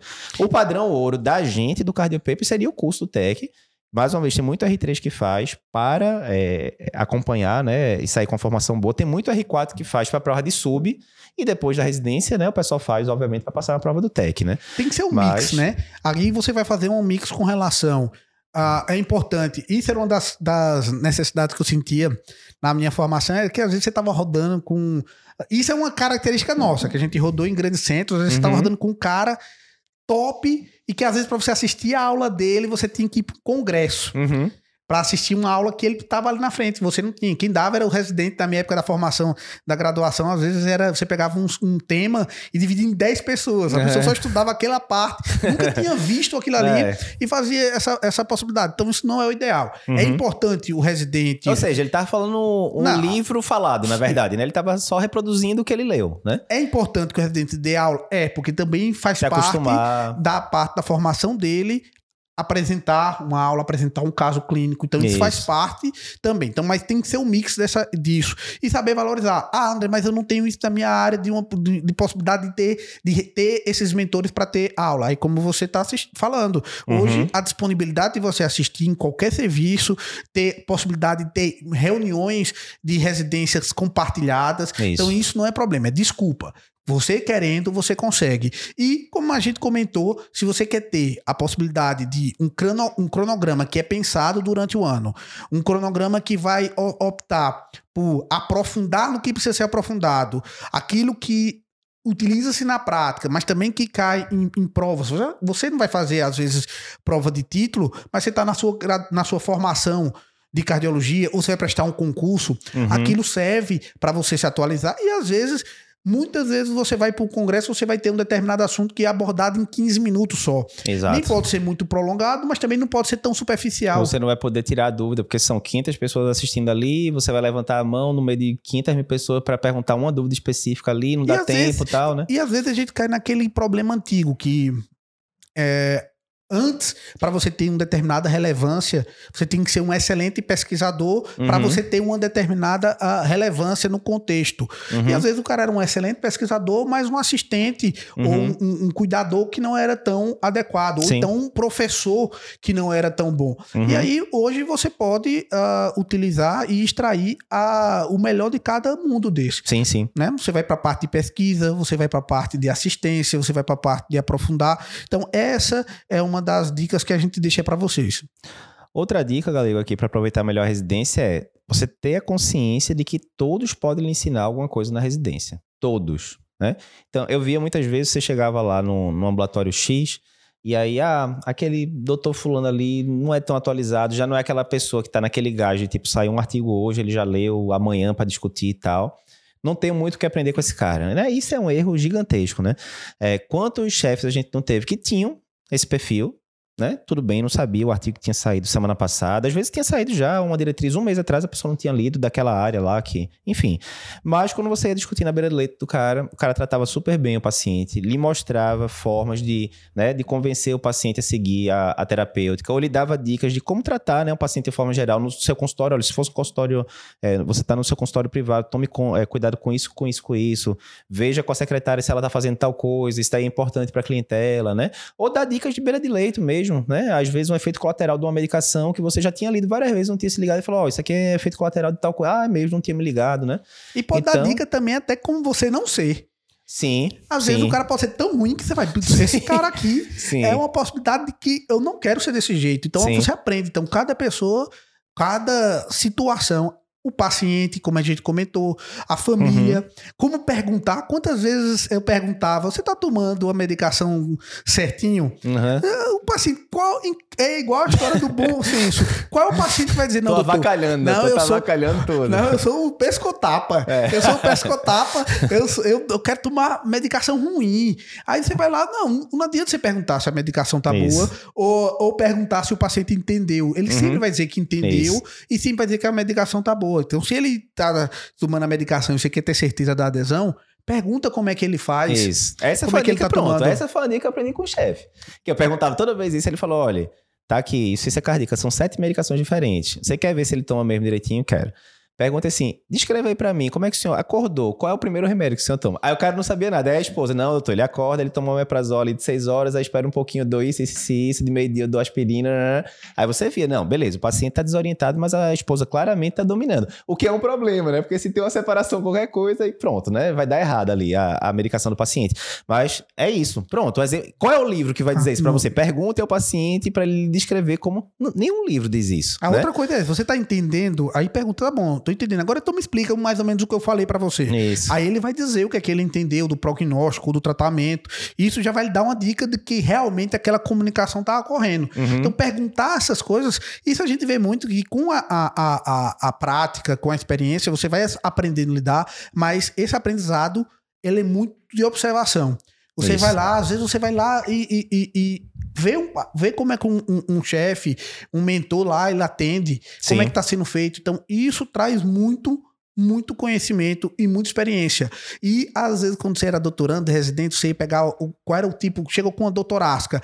Aí você passava lá, fazia várias perguntas. Se a dor é A, B, C ou D, que não tem relevância ou então você induzindo o paciente, né? né? É, sim, Olha, sim. não, sua dor aqui, ela é apertando aqui, sim. vai para aqui pro pescoço, vai pro braço. Não, você não pode perguntar isso, isso porque dói o cabelo assim. também, aí dói, dói, doutor, dói o cabelo então, também. Então, essas dicas subliminares é que sim. você tem que ter a perspicácia de estar tá aprendendo. Uhum. E isso faz parte da formação. E Isso. muitas dessas dicas a gente também faz na. A gente fala e a nossa, o nosso lema é justamente trazer conhecimento objetivo de forma bem direta, uhum. com o que realmente cai na prática. É, o, eu acho que uma última coisa para fechar esse ponto aqui, tem um, um, conceito dos estoicos que eu gosto muito, que é o amor fati, que chama, é Marco Aurélio que fala muito isso, que foi imperador romano. Que é tipo, é como se fosse assim, ame o seu destino. O que aparecer na sua frente, você tem como aprender com aquilo, né? Seria esse conceito. Então, você tá com um chefe lá que não é um mega atualizado, ok. Foque no CT controle. O que é que dá para tirar de boa aqui dessa situação? E é como você falou, é no pior cenário possível, não. O cara é um troglodita, trata mal os pacientes, tá fazendo tudo desatualizado. Ok, você aprendeu um jeito. Olha, definitivamente eu não quero ser assim. Ok. Todo jeito é uma reafirmação do que não fazer. Então, assim, tudo dá para aprender. Eu acho que essa é a moral da história desse, desse ponto. E tem a intencionalidade de a absorver esse conhecimento. Isso. Então, tudo, tudo, tudo que a gente comentou aqui é intencionalidade. Então, se você tá vendo aquilo ali, você tem que estar tá intencionalmente dizendo, ó, oh, eu tô aprendendo isso com esse cara. Isso. Eu tô aprendendo como não devo ser, mas eu tô sabendo que aquilo ali é intencional esse conhecimento. É então, é uma, é uma das sacadas que você tem que tirar para sua vida. Perfeito. Próximo ponto, Galego, é para você aproveitar melhor a, a residência de cardiologia. Aproveite tudo o que a residência tem para dar. Eu digo isso porque isso acontecia muito com a gente no Incol, né? Você tinha lá a programação básica, olha, você está no estágio de val, você tem isso, tem aquilo e sei lá, vou inventar agora que eu não me lembro mais. Toda segunda-feira à tarde tem a, a, o seminário dos residentes, ok. Mas, em paralelo com isso, está acontecendo um milhão de atividades no hospital. Aí, mais uma vez, vou inventar que eu não lembro agora, mas quinta-feira, na hora do almoço, tem a reunião da UCO, quarta-feira, na hora do almoço, tem a reunião da válvula, terça-feira, na hora do almoço, tem a do teste ergométrico. Então, e que você está livre para ir para todos esses cantos. É, é, a gente era muito bem recebido em todas essas reuniões. Então você tinha um milhão de lugares para ir, né? E você não precisava se limitar só àquela, ao, ao feijão com arroz da residência, né? Quantas vezes a gente não almoçou lá na reunião da U comendo aqueles sanduíchezinhos, né, galego? Tal. A esfirra. É, vendo a discussão lá, doutor Nicolau discutindo com o pessoal, com os staffs lá, casos interessantíssimos de coronariopatia que você teria que ver num congresso da vida, caso raro tal, enfim.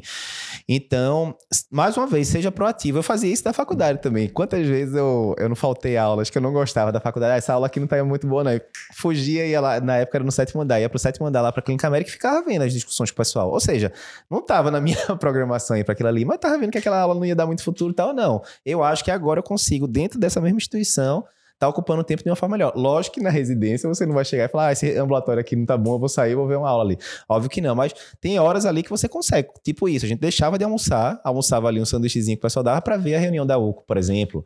Ou, quantas vezes a gente não foi também, galego? A gente ia para a Liga de Febre Reumática que tinha lá no HC. Eu acho que você foi também. De, de, tem várias ligas. Então... Terça-feira, acho que era 6 horas da noite, a gente ia lá para ver paciente valvopata e tal, não sei o quê. Então, assim, você tem que ver que o hospital, né? Qualquer hospital bom de ensino, ele tá de portas abertas em vários setores para você. Você não tem que ficar limitado só àquela coisa que é a programação oficial da residência, né? E mesmo se eu estou num local que não tem várias reuniões, vários setores, é cardiologia geral Cara, você vai fazer um exame, uma tomografia, vai fazer um. um vai Isso. lá, discute. Isso. O cara tá lá embaixo, você tá na dúvida, vai lá, aprende a avaliar uma tomografia, vai discutir com quem lá do, sei lá, o eletro ou o professor que tá lá. No faz, eco, né? Ó, me mostra aí como é que esse negócio de vina contracta aí que você bota aí no laudo. O residente vai chegar, ó, vina contracta. Ah, é isso, a vina contracta agora faz sentido. Quando eu vejo no livro, não faça não fazia sentido tal, enfim, né? E hoje no YouTube, em todas essas partes, você consegue ter conhecimento que, assim, abundante de pessoas sensacionais. É. Ah, não, eu quero aprender a utilizar ultrassom na emergência, na terapia intensiva. Uhum. Ah, mas não, não, fiz curso, na minha cidade não tem curso. Cara, você vai ali. Às vezes, quantas vezes eu fui para determinadas terapias intensivas, locais de terapia intensiva, que o ultrassom tava parado, ninguém usava.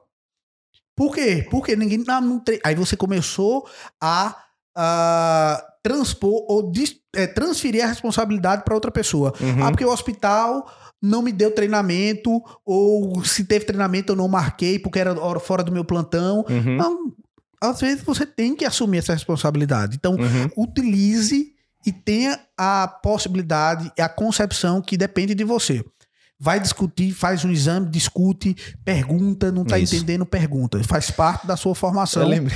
E eu pergunto até hoje. É, oxe, mas eu ia dizer isso agora, galera. Eu me lembro lá no quando a gente trabalhava no hospital aqui de Recife, é, aí como chefe já, né, da UTI, eu e você. E aí tu me mostraste, tu tinha feito o, o curso de viária difícil, você me mostrou o buge, né? Uhum. Não, tal. Aí eu falei, pô, que massa, galera, eu queria ter feito esse curso, mas não fiz ainda. Como é que usa? Aí você me descreveu como é que usava, né? Ó, você passa aqui, você vai sentir passando pelos anéis da traqueia e tal. Beleza. E aí você deixou um lá na unidade, ó, se precisar ir alguma vez tal. Aí eu me lembro que algumas semanas depois chegou uma viária difícil, bronca, bronca. Aí eu me lembro que eu liguei pra tu rapidinho, falei, galego, só repassando aqui o espaço, é assim, assim, assado e tal. É. Aí puf, consegui entubar o paciente assim. Eu falei, ó, salvou. Às vezes é uma, é uma discussão que você tem ali, né?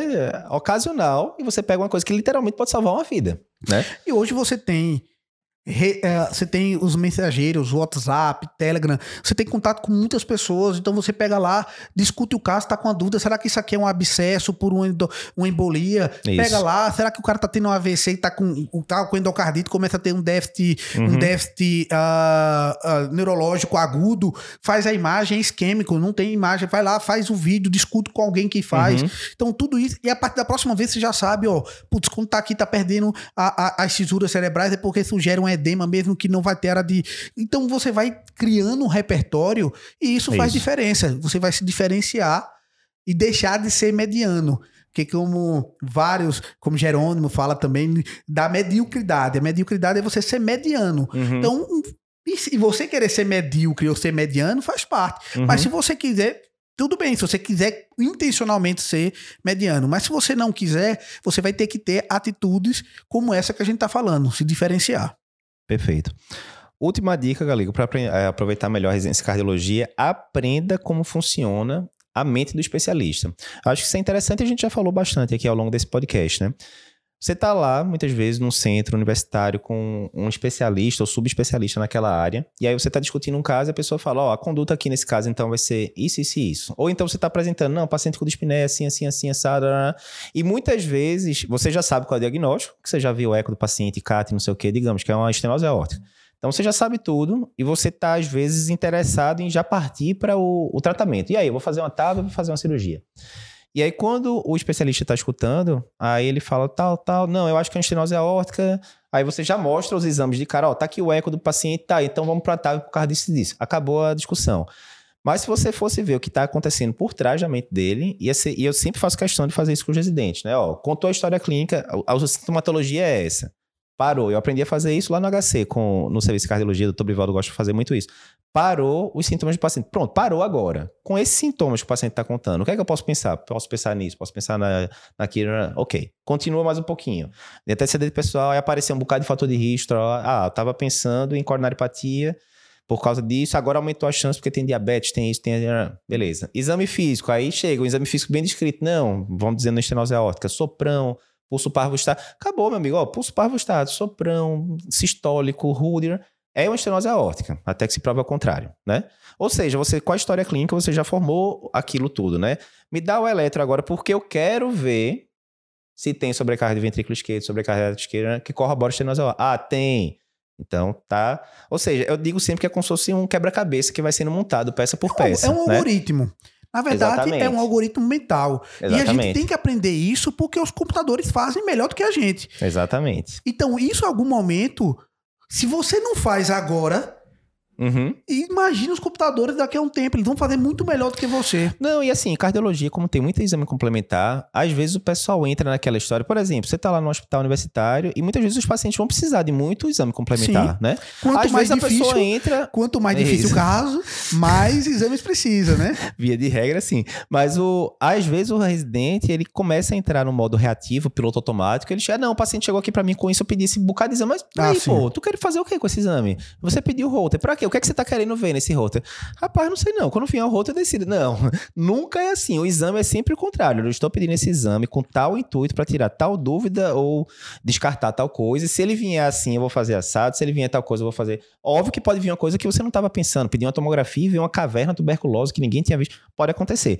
Mas você tem que antever já o que o exame pode mostrar e o que você vai fazer dependendo de cada exame daquele. Não é isso? Mesma coisa, doutorásica.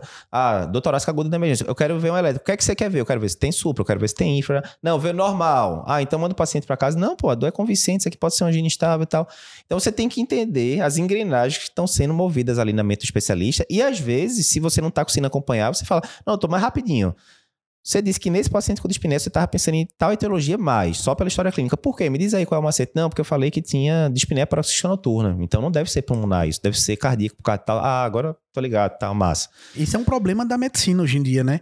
Hoje você. Hoje já foi. Sempre houve esse problema, mas agora tá cada vez mais grave, porque. E principalmente o nosso sistema de saúde possui, que uhum. dependendo do local, às vezes é muito fácil e às, vezes, e às vezes você não sabe a repercussão que isso traz. Sim. Você chega lá, faz aquele pacotão de exame. Sai marcando X em tudo. Aí depois reclama porque tá faltando um outro. Por que tá uhum. tá faltando? Porque você pediu todos os exames. No, Acabou exame recurso, agora, né, do hospital. Você né? acabou o recurso. E às vezes tem um resultado que não vai ajudar a interpretação e vai lhe confundir. Uhum. Então, hoje, um das, dos problemas. Ou então, né, galera? Não, pedi um TSH. Não, não sei por que não. TSH veio normal. O que é que eu faço? Nada. TSH veio de 7. Ah, tá um pouquinho aumentado só. O que é que eu vou fazer? Nada. Nada. TSH veio de 10. Rapaz, pede outro TSH. É, é, é começa, né? Não, aí começa. Pra frente, né? E aí depois isso vai gerar um problema uh, de interpretação, vai gerar a possibilidade. E isso, às vezes, entra naquele viés do positivo. Ah, não, mas um dia que eu pedi, isso. ou que alguém pediu, ah, entrou por diarreia e pediram um angiotomo de coronária. Uhum. Ah, porque um dia acharam e que. Uma lesão de tronco. Lesão de tronco. Então... E aí isso aí ajudou. Mas aí você nunca considera os falsos positivos ou os problemas que aconteceram no de decorrência daquele exame. radiação e E que nefropatia por contraste, e e que, vai. e que você nunca, às vezes hoje ah, tem muitos famosos médicos consagrados aí ah, Que não citaremos nomes. não citaremos e que você tem a quantidade, ele se pede muito, muito exame, Sim. isso traz para o paciente uma capacidade, uma impressão de Sim. que está tendo um cuidado maior, Dizê-lo, né? dizê-lo, mas que muitas vezes pode trazer um problema muito grande e que um exame mal indicado Uhum. e um resultado mal interpretado Sim. pode causar um problema e às vezes esse problema não é intuitivo e tão fácil de correlacionar. Uhum. Sabe? Então, ah, pedi um angiotomo de coronária, depois de um tempo o paciente começou a ter disfunção renal. E às vezes o paciente não relacionou que isso Sim, teve sim. relação. né? Então é importante a gente pensar, ter um algoritmo, o algoritmo, um protocolo tem que ser intencional, você tem que estar na sua cabeça esse protocolo, Uhum. porque se você não tiver, outros vão ter, e se passar do tempo, as máquinas vão vir aí com um protocolo totalmente estabelecido. Então, vai seguindo, e o especialista, como qualquer mentor para a sua situação, ele traz a possibilidade de trazer alguns atalhos e de ajudar a interpretar na parte prática. Uhum. E que às vezes você não se E ligou. aquilo, né? Muita coisa que você ia ler. Três, quatro, cinco livros e não ia ter aquela informação, gastar horas e você não ia ter aquele macete ali de cinco minutos que a pessoa deu e que fez todo sentido. Ah, não, não tinha me ligado nisso. Show. Né? Então aí faz muita diferença. E pessoal, para finalizar, a gente falou muito de residência, de treinamento. Para quem também tem interesse em cardiologia, mas também tem interesse em outras áreas, a gente tem agora uma nova área de ah, avaliação e de acompanhamento sobre endocrinologia. Segue lá o Endocrino Papers, tanto a podcast, canal de YouTube, endocrinopapers.com.br, que você vai ter de Instagram, forma- né, galera? de forma bem prática a parte de trabalhos, ah, de dicas práticas e também a gente tem o Instagram e em breve o nosso TikTok aí do Endocrino Papers. E no mesmo formato do Cardio Papers, né, galera? Com casos diários, onde você pode responder, perguntar para os especialistas também. Então, não deixe de acompanhar Endocrino Papers. Bem, pessoal, é isso. A gente separou aqui, então, essas 11 dicas para você aproveitar melhor a residência. Aqui a gente focou em cardiologia, mas, obviamente, isso aqui para qualquer residência, né? A maioria das dicas são úteis. Se você gostou, tá vendo no YouTube, comenta aí se gostou do conteúdo, compartilha com, com seus amigos o conteúdo. Se inscreve no canal do YouTube, tem mais de 1.300 vídeos. Se tá escutando pelo podcast, dá um like e compartilha também nos grupos. Até a próxima.